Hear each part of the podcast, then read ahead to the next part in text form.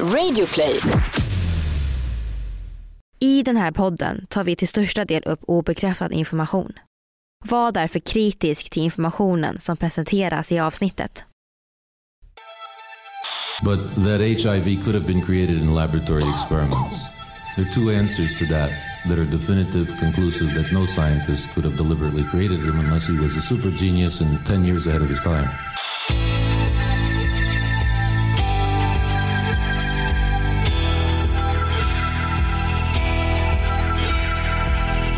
Lyssnar på Konspirationsteorier, en podcast med Vivi och Aida. Och det här är en annan sida av historien om CIA och att de skapade hiv.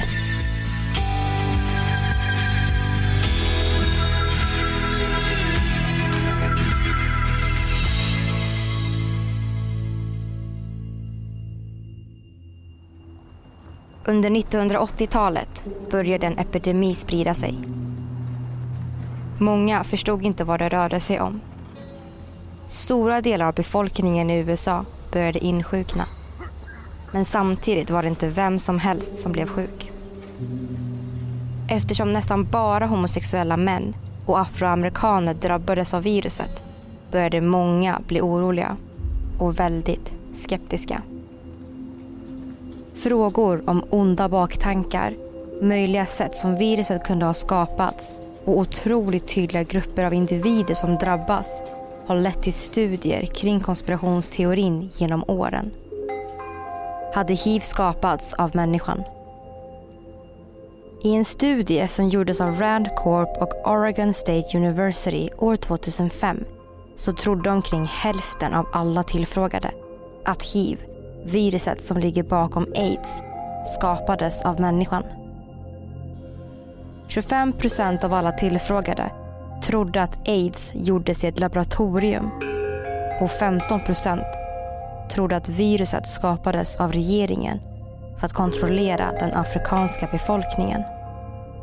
Och sist så trodde 12 procent av tillfrågade att hiv skapades och spreds av CIA. Men finns någon sanning i det? Är det CIA som ligger bakom hiv och aids för att utrota delar av befolkningen? Eftersom både homosexuella män och afroamerikaner har lidit av enorm orättvisa under åren verkar det här inte speciellt konstigt. I alla fall inte enligt konspirationsteoretiker. Det verkar snarare väldigt logiskt att Pentagon försöker skapa ett biovapen. Och det ska vi prata om idag när vi ska diskutera en konspirationsteori om CIA och om de skapade hiv och aids för att utrota delar av befolkningen. Kanske under namnet Operation Infection. Det här är en podcast för dig som är intresserad av en annan version av verkligheten. En version som tar upp alternativa teorier, mystiska sammanträffanden och diskussioner om vad som kan vara sant.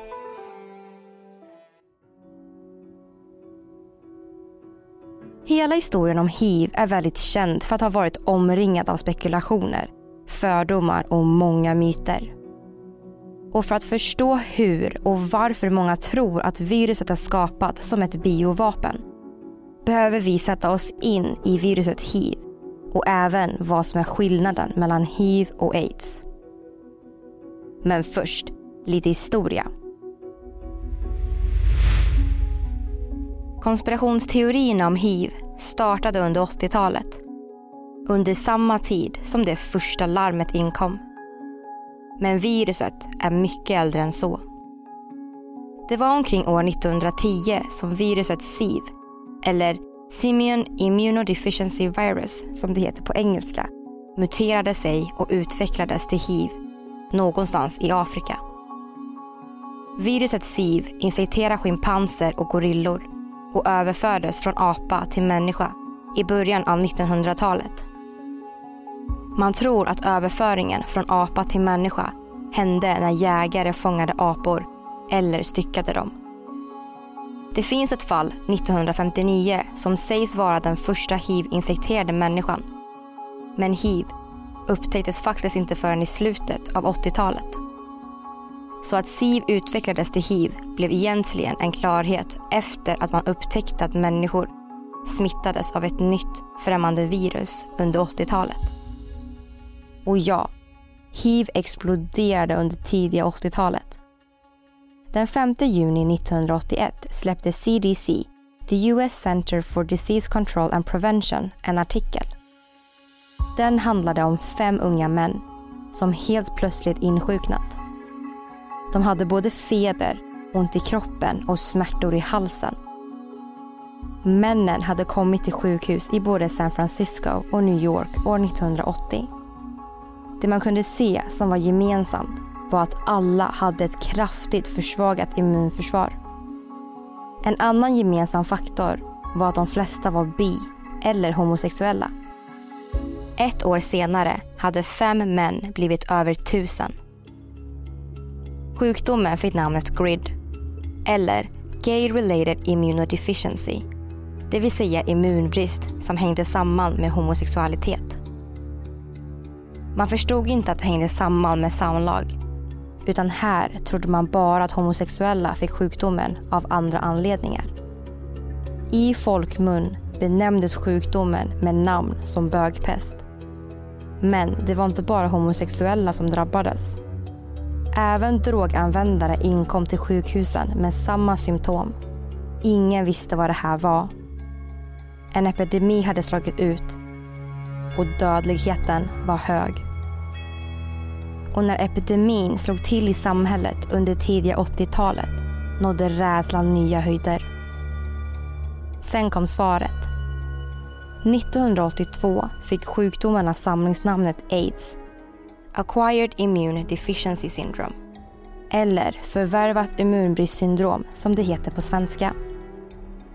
Året därefter fick man veta att det fanns ett virus som förorsakade aids. Nämligen hiv. Hiv, eller humant immunbristvirus som det egentligen heter, är ett virus som förstör vita blodkroppar. Utan behandling bryts immunförsvaret successivt ner och blir sämre och sämre eftersom de vita blodkropparna är otroligt viktiga för ett fungerande immunförsvar. Utan ett fungerande immunförsvar ökar risken för sjukdomar av olika okända bakterier och virus. Detta sjukdomstillstånd, där immunförsvaret är försvagat och där personer kan smittas av andra sjukdomar, kallas för aids. År 1983 kopplas hiv ihop med samlag. Att hiv kan överföras sexuellt eller via blod är en nyhet vid den här tiden. Innan detta trodde man helt enkelt att det var något som drabbade homosexuella, drogmissbrukare och afroamerikaner. Men man visste inte varför. Så skillnaden mellan hiv och aids är att aids är ett samlingsnamn för alla sjukdomar som kan uppstå av hiv. Därmed så kan aids inte överföras från person till person. Aids är något man får när immunförsvaret är försvagat av en hiv-infektion. Och med rätt behandling behöver inte hiv leda till aids. Rädslan för hiv var så stor under 80-talet att det till och med var på tal om olika arbetsläger. Där människor som levde med hiv kunde bo utan permission eller kontakt med den vanliga världen. Ingen närkontakt skedde mellan okända människor eftersom alla var så rädda. Vissa tandläkare vägrade behandla homosexuella och man uppmanade homo och bisexuella att inte ge blod. Det var ju inte bara den vanliga befolkningen som dog utan även kända skådespelare och musiker. Något som bara ökade rädslan. Det gjorde att många blev så pass rädda att de inte vågade vistas i samma rum som en smittad människa. Även om det idag är känt att viruset inte sprids på det sättet. Sjukdomen var ny och skördade liv. Alla var rädda och ingen visste bättre. Ungefär 40 år senare har vi tyvärr inget vaccin än. Det finns inget botemedel. Men det finns behandlingar. Ungefär 40 år senare lever ungefär 37 miljoner människor med hiv. Och av dessa vet ungefär en tredjedel inte ens om det. Listan med människor som dött från viruset är lång. För lång. 75 miljoner människor har smittats av hiv-viruset. Och idag beräknas det att ungefär 32 miljoner människor har dött av hiv. Fördomarna om hiv stärktes under dessa år då man saknade kunskap.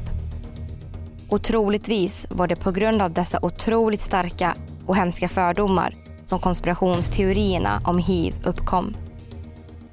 Efter att the US Center for Disease Control and Prevention släppte artikeln om de smittade männen har samhället svämmat över av rykten.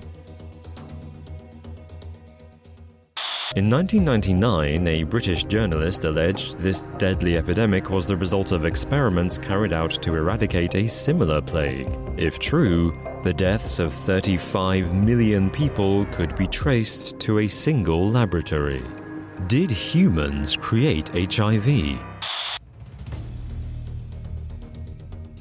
När man år 1999 började kolla mer på viruset så kom man fram till något oroväckande. En brittisk journalist påstod nämligen att hiv hade uppkommit på grund av ett experiment som genomförts för att utrota viruset SIV. Ni vet det där viruset som infekterar schimpanser och gorillor. Det vill säga att viruset kanske skapades av misstag.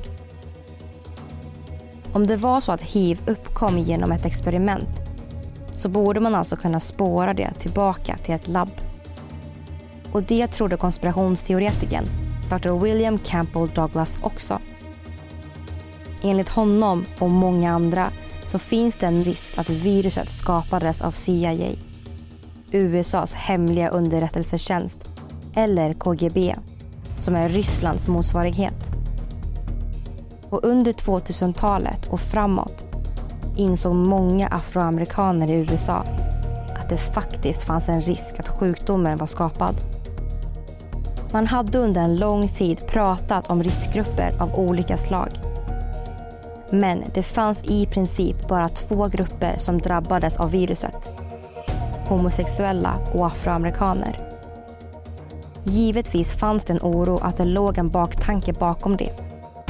Konspirationsteoretiker tror att det är skapat av CIA eller KGB för att kontrollera människan men kanske till och med för att utplåna vissa samhällen. Och här kommer Operation Infection in i bilden och kan berättas så här. Samtidigt som aids-epidemin spreds i USA så skapade Sovjetunionen en kampanj som kallades för Operation Infection. Vilket enkelt sagt var ett sätt för dem att sprida falska rykten och lögner kring det dödliga viruset. De ville få det att låta som att viruset skapades som ett biovapen av USA. Och det kan vara härifrån större delen av konspirationsteorierna kring hiv och aids uppkom. Men vi kan också vända på det. Kanske var Operation Infection en idé som de amerikanska makthavarna kom på för att skydda sig själva. Givetvis var det bättre för USA och för CIA om allt framställdes som en korrupt kampanj om fake news och ryktesspridning från deras största motståndare, Sovjet. Om vi leker med tanken och säger att det faktiskt var CIA som hade skapat hiv så kanske de valde att skapa Operation Infection för att allmänheten var de på spåren. Många trodde faktiskt redan på 80-talet att det kanske var CIA som låg bakom hiv så Operation Infection kan ha varit CIAs genomtänkta plan för att få USAs befolkning att öka förtroende mot dem igen. Om folket trodde att det var Sovjet som hade hittat på att det var CIA som skapade hiv skulle kanske inte så många tro på det. Sovjet var ju trots allt USAs stora motståndare. Däremot är det här ganska långsökt och troligtvis var Operation Infection enbart ett försök från Sovjet att förstöra för USA.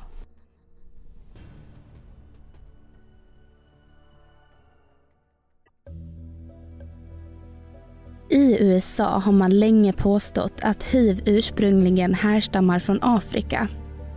Och det är här det blir intressant. Sydafrikas före detta president Thabo Mbeki eldade på konspirationsteorierna kring hiv och aids rejält under början av 2000-talet. Där han var tydlig med att han inte trodde att det kom från Afrika. Det kom från ett amerikanskt labb. Även om Thabo Mbeki kanske förnekade sjukdomen ett tag så gick han till slut ut med att han trodde att aids orsakas av fattigdom, dålig näring och allmänt dålig hälsa.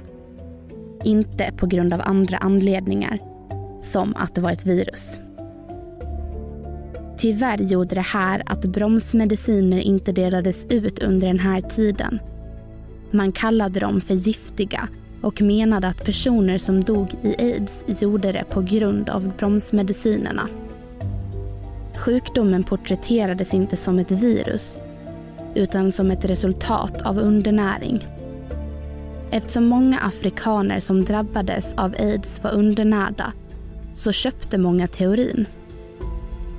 Man rekommenderades att behandla det med mat som vitlök, rödbetor och sötpotatis snarare än läkemedlen som erbjöds.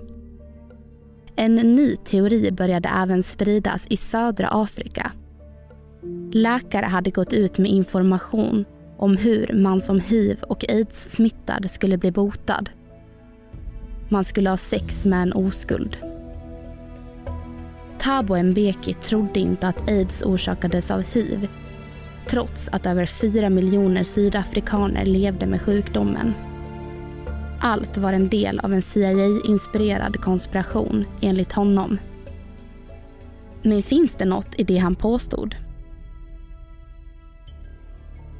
Många höll med om att det verkade som att CIA och läkemedelsföretagen i USA arbetade med att förlöjliga honom. Samtidigt som de gick i vinst med att sälja läkemedel som inte fungerade. Även västerländska läkemedelsföretag gynnades av att behandla hiv-infekterade människor vilket såklart gjorde att även dessa företag var emot Thabo Mbekis åsikter. Han menade också att USA kunde vinna på att trycka ner hans åsikter om man skulle ta hänsyn till ett världsperspektiv, ekonomi och maktpositioner. Kanske fanns det en större konspiration Kanske försökte USA även ta kontroll över Sydafrika genom att förlöjliga deras president och säga att hans åsikter och teorier var felaktiga. Det fanns även ett läkemedelsföretag som enligt Mbeki hade slutat leta efter ett vaccin mot aids men som inte vågade erkänna det på grund av att det skulle leda till att deras aktier sänktes. Och kanske är det så att botemedlet för hiv finns. Men eftersom läkemedelsindustrin tjänar pengar på att människor insjuknar i sjukdomen så berättar de inte att det finns. Sjuka människor innebär arbete för personal. Det innebär inskrivningar och höga undersökningskostnader. Det innebär mediciner och tid. Andra konspirationsteoretiker är inne på ett liknande spår som Thabo Mbeki men har tagit en annan vinkel på teorin. De tror nämligen att botemedlet för hiv finns men det är enbart de rika som får ta del av det. Enligt många så har det alltid funnits ett botemedel för hiv-viruset men det är endast de som har tillräckligt mycket pengar och är allra rikast som får tillgång till behandling och medicinen för att botas. Denna teori fick sin start efter att den kände basketspelaren Irvin Magic Johnson år 1991 berättade för världen att han var smittad och hade hiv. Samma år slutade han spela i basketligan NBA eller National Basketball Association som det egentligen heter. Men bara ett år senare var han tillbaka på planen och spelade i NBA All-Star Game och vann även All-Star MVP Award eller Most Valuable Player Award som är ett pris som delas ut till den bästa spelaren. Irvin Magic Johnson är fortfarande i liv idag. Något som är fullt möjligt när man behandlas mot hiv. Men många konspirationsteoretiker har reagerat på att han kanske mådde lite för bra, lite för snabbt. Skickades Magic Johnson till någon häxdoktor som botade honom? Hade han tillräckligt med pengar för att bli botad? Eller tar han, precis som många andra, en daglig dos mediciner som håller viruset vilande? Svaret på den frågan kanske vi aldrig får veta. Efter att allmänheten hörde talas om Magic Johnson och ett hemligt dyrt botemedel så började forskare göra studier. Främst gjordes det studier på afroamerikaner. Resultatet av en studie visade att hiv och aids-relaterade konspirationsteorier härstammade från en social ångest och misstro hos afroamerikaner. Konspirationsteorierna uppkom inte på grund av okunnighet om sjukdomen eller om läkemedlen som fanns.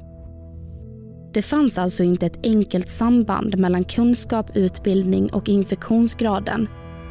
Man behövde även ta hänsyn till tilliten som fanns hos de drabbade människorna, till vården och till läkemedelsföretagen. De afroamerikaner som inte litade på informationen som gavs om hiv, aids och medicinen var även mindre benägna att använda kondomer, testa sig för hiv och genomgå hiv-behandling. En annan person som tror att viruset hiv kommer från ett laboratorium är författaren och konspirationsteoretikern Edward Hooper. År 1999 släppte han den omtalade boken The River, A Journey to the Source of HIV and AIDS Syftet med boken var att lyfta den alternativa uppkomsten av hiv och koppla viruset till polovaccinstudier som gjordes i belgiska Kongo mellan 1957 och 1960. Polio är ett virus som infekterar människors övre luftvägar och stannar i tarmkanalen, vilket då kan leda till förlamning. Det är vanligt att barn smittas av viruset som är otroligt smittsamt bland annat vid nära kontakt mellan människor. Det har funnits två olika poliovaccin som använts i världen varav ett testades 1957. Ett munvaccin vid namn Chat som togs fram av Albert Sabin, Hillary Koprowski och H.R. Cox. I den här konspirationsteorin så menar Edward Hooper i boken att vaccinet mot polio odlades i njurceller från apor. Att aporna var smittade med SIV och att människor oavsiktligt smittades av SIV genom vaccinet mot polio som sedan utvecklades till hiv. Han och många andra tror alltså att när man fick poliovaccinet så fanns det koncentrerat SIV-virus i. Den officiella förklaringen säger att SIV utvecklades till hiv och det tror konspirationsteoretikern Hooper också. Däremot har teorin blivit oerhört kritiserad och många vittnen har meddelat att de inte har sett några bevis för att njurceller från schimpanser användes för att tillverka vaccinet mot polio. Därmed skulle dessa då inte kunna vara infekterade. Hooper traces HIV back to the polio epidemics that swept across the USA after World War II. Himself a victim of the disease, President Franklin D. Roosevelt unified the fight against polio.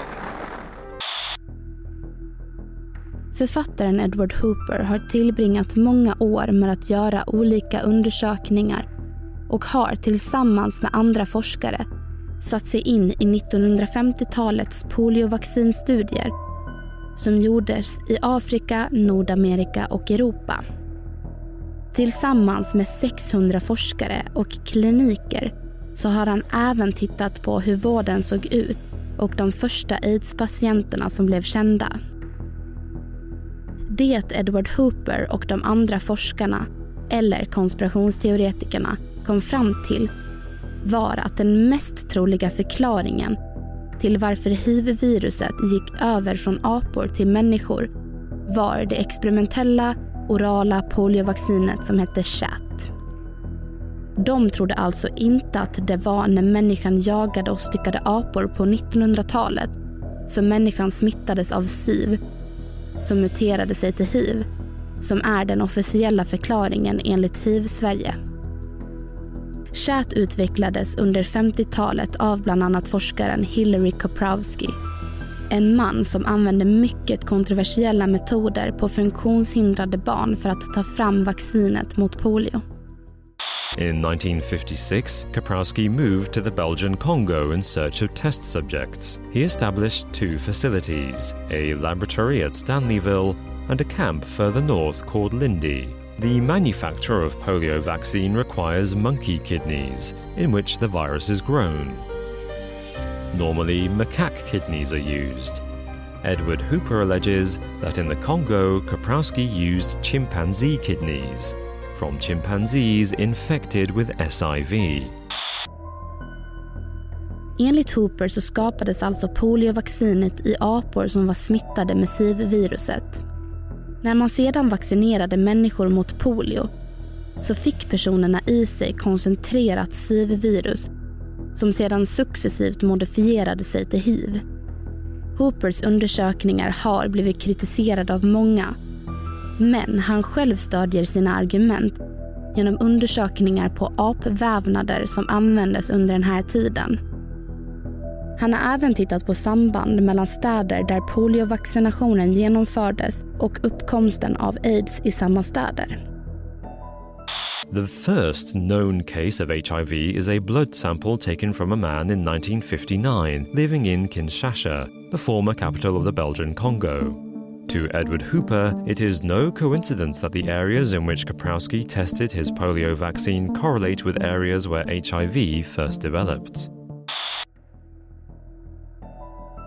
Det finns ett annat liknande spår som bygger på den här teorin med att poliovaccinet chat var SIV-smittat från början. Den är baserad på att många konspirationsteoretiker tror att hiv-viruset skapades av CIA för att bli av med de som var homosexuella i USA. Teorin är då att CIA medvetet injicerade hiv-viruset i homosexuella människor i större delar av San Francisco och New York. Det här skulle mest troligt ha inträffat under år 1978s hepatit B-experiment i New York, San Francisco och Los Angeles. Alltså efter det att man använde SIV-infekterade njurceller för att ta fram poliovaccinet under 50-talet. Det är alltså mycket möjligt att båda dessa teorier har inträffat om man lyssnar på konspirationsteoretikerna. Hepatit B kan enkelt beskrivas som en inflammation i levern som smittas via ett virus som överförs vid sexuell kontakt eller om man kommer i kontakt med smittat blod. Några är sjuka hela livet, men många tillfrisknar och man får inte hepatit B om man vaccinerar sig. Under åren 78 till 81 gjorde CDC, Center for Disease Control and Prevention, ett hepatit B-vaccinexperiment på homosexuella män i de tre städerna. Att detta gjordes är bekräftat och många menar att det här är otroligt oetiskt.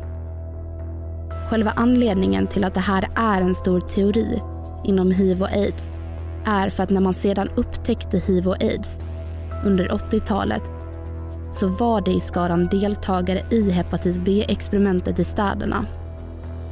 Kanske finns det alltså en risk att man smittade de homosexuella männen som deltog i experimentet med hiv och att det här orsakade aids-epidemin i USA under 80-talet. Många tror även att det här experimentet orsakade humant herpesvirus 8. Det virus som ligger bakom Kaposis sarkom. En typ av cancer som förknippas med aids. Det hävdas att både hiv och herpesviruset upptäcktes i Afrika. Men för många konspirationsteoretiker känns det här som en ursäkt och är inte alls att lita på. Båda virus upptäcktes när de homosexuella männen ställde upp i experimentet efter att ha vaccinerats mot hepatit B. Och faktum är att dessa män som deltog i hepatit B-experimentet hade den högsta nivån av hiv som någonsin registrerats under den här tiden. Omkring 20 procent av deltagarna upptäcktes senare vara hiv-positiva. Fyra år senare hade 20 procent blivit 40 procent. Fortfarande bara av deltagarna i hepatit B-experimentet. Så teorin lyder så här. Under 70-talet valde många homosexuella att identifiera sig på olika kliniker vilket gjorde att regeringen skapade ett intresse för deras hälsa också. Man började främst undersöka hepatit B och sökte därför frivilliga för att testa effekten av ett helt nytt hepatit B-vaccin framtaget av National Institute of Health, NIH. Ett stort antal homosexuella män på Manhattan som bar på hepatit B vid tillfället donerade blod för hepatit B-vaccinundersökningen. Konspirationsteoretiker tror alltså att vaccinet tillverkades genom att slå samman blodplasma från 30 utvalda män som bar på hepatit B-viruset. Sedan fick detta utvecklas under en årslång process mellan 77 och 78. Blodplasman testades, renades och steriliserades. Därefter testades det på schimpanser i sex månader innan man vaccinerade homosexuella män i november 78. Men vad de inte visste var att vaccinet var kontaminerat av siv från schimpanser. Enligt uppgifter användes nämligen två schimpanser vid tillverkningen av vaccinet. Två smittade schimpanser. Det sägs alltså att det hände samma sak som det sägs ha hänt vid framtagningen av poliovaccinet chat. Att det användes delar av smittade apor för att testa vaccinet. Och när människor blev smittade ville man inte erkänna sina misstag. Innan CDC utförde experimenten med hepatit B fanns det inga rapporter om varken hiv eller aids i USA Före 1978 så hade inget lagrat blod i USA testat positivt för hiv. Aids blev officiellt förklarad som en epidemi år 1981 av CDC. Vilket även var året då experimentet med hepatit B avslutades. Är det här ett sjukt sammanträffande? Eller kan det vara så att CDC, Center for Disease Control and Prevention, spred hiv och aids till den homosexuella befolkningen i USA genom vaccinet mot hepatit B. I en rapport skriven av NAME, eller New England Journal of Medicine, år 1980 så beskrev alla vaccinet mot hepatit B som säkert och med inga biverkningar. Men kanske var det så att med detta ofarliga vaccin så uppkom och spreds hiv. Det avslöjades aldrig hur många av männen i experimentet som dog av aids. Och fortfarande nekas man den här informationen i USA. Men det hade varit väldigt intressant att veta om det var sant eller inte.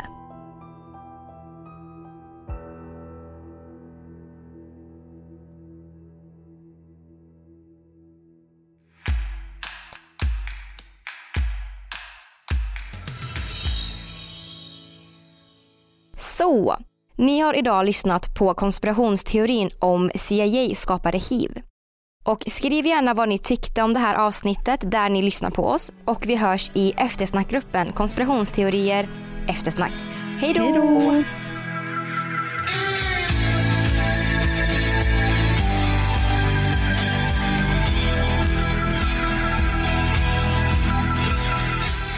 Ni har lyssnat på podden Konspirationsteorier som gjordes hösten 2019. Källorna till dagens avsnitt finns på Facebook. Vi som har gjort programmet heter Vivian Lee och Aida Engvall.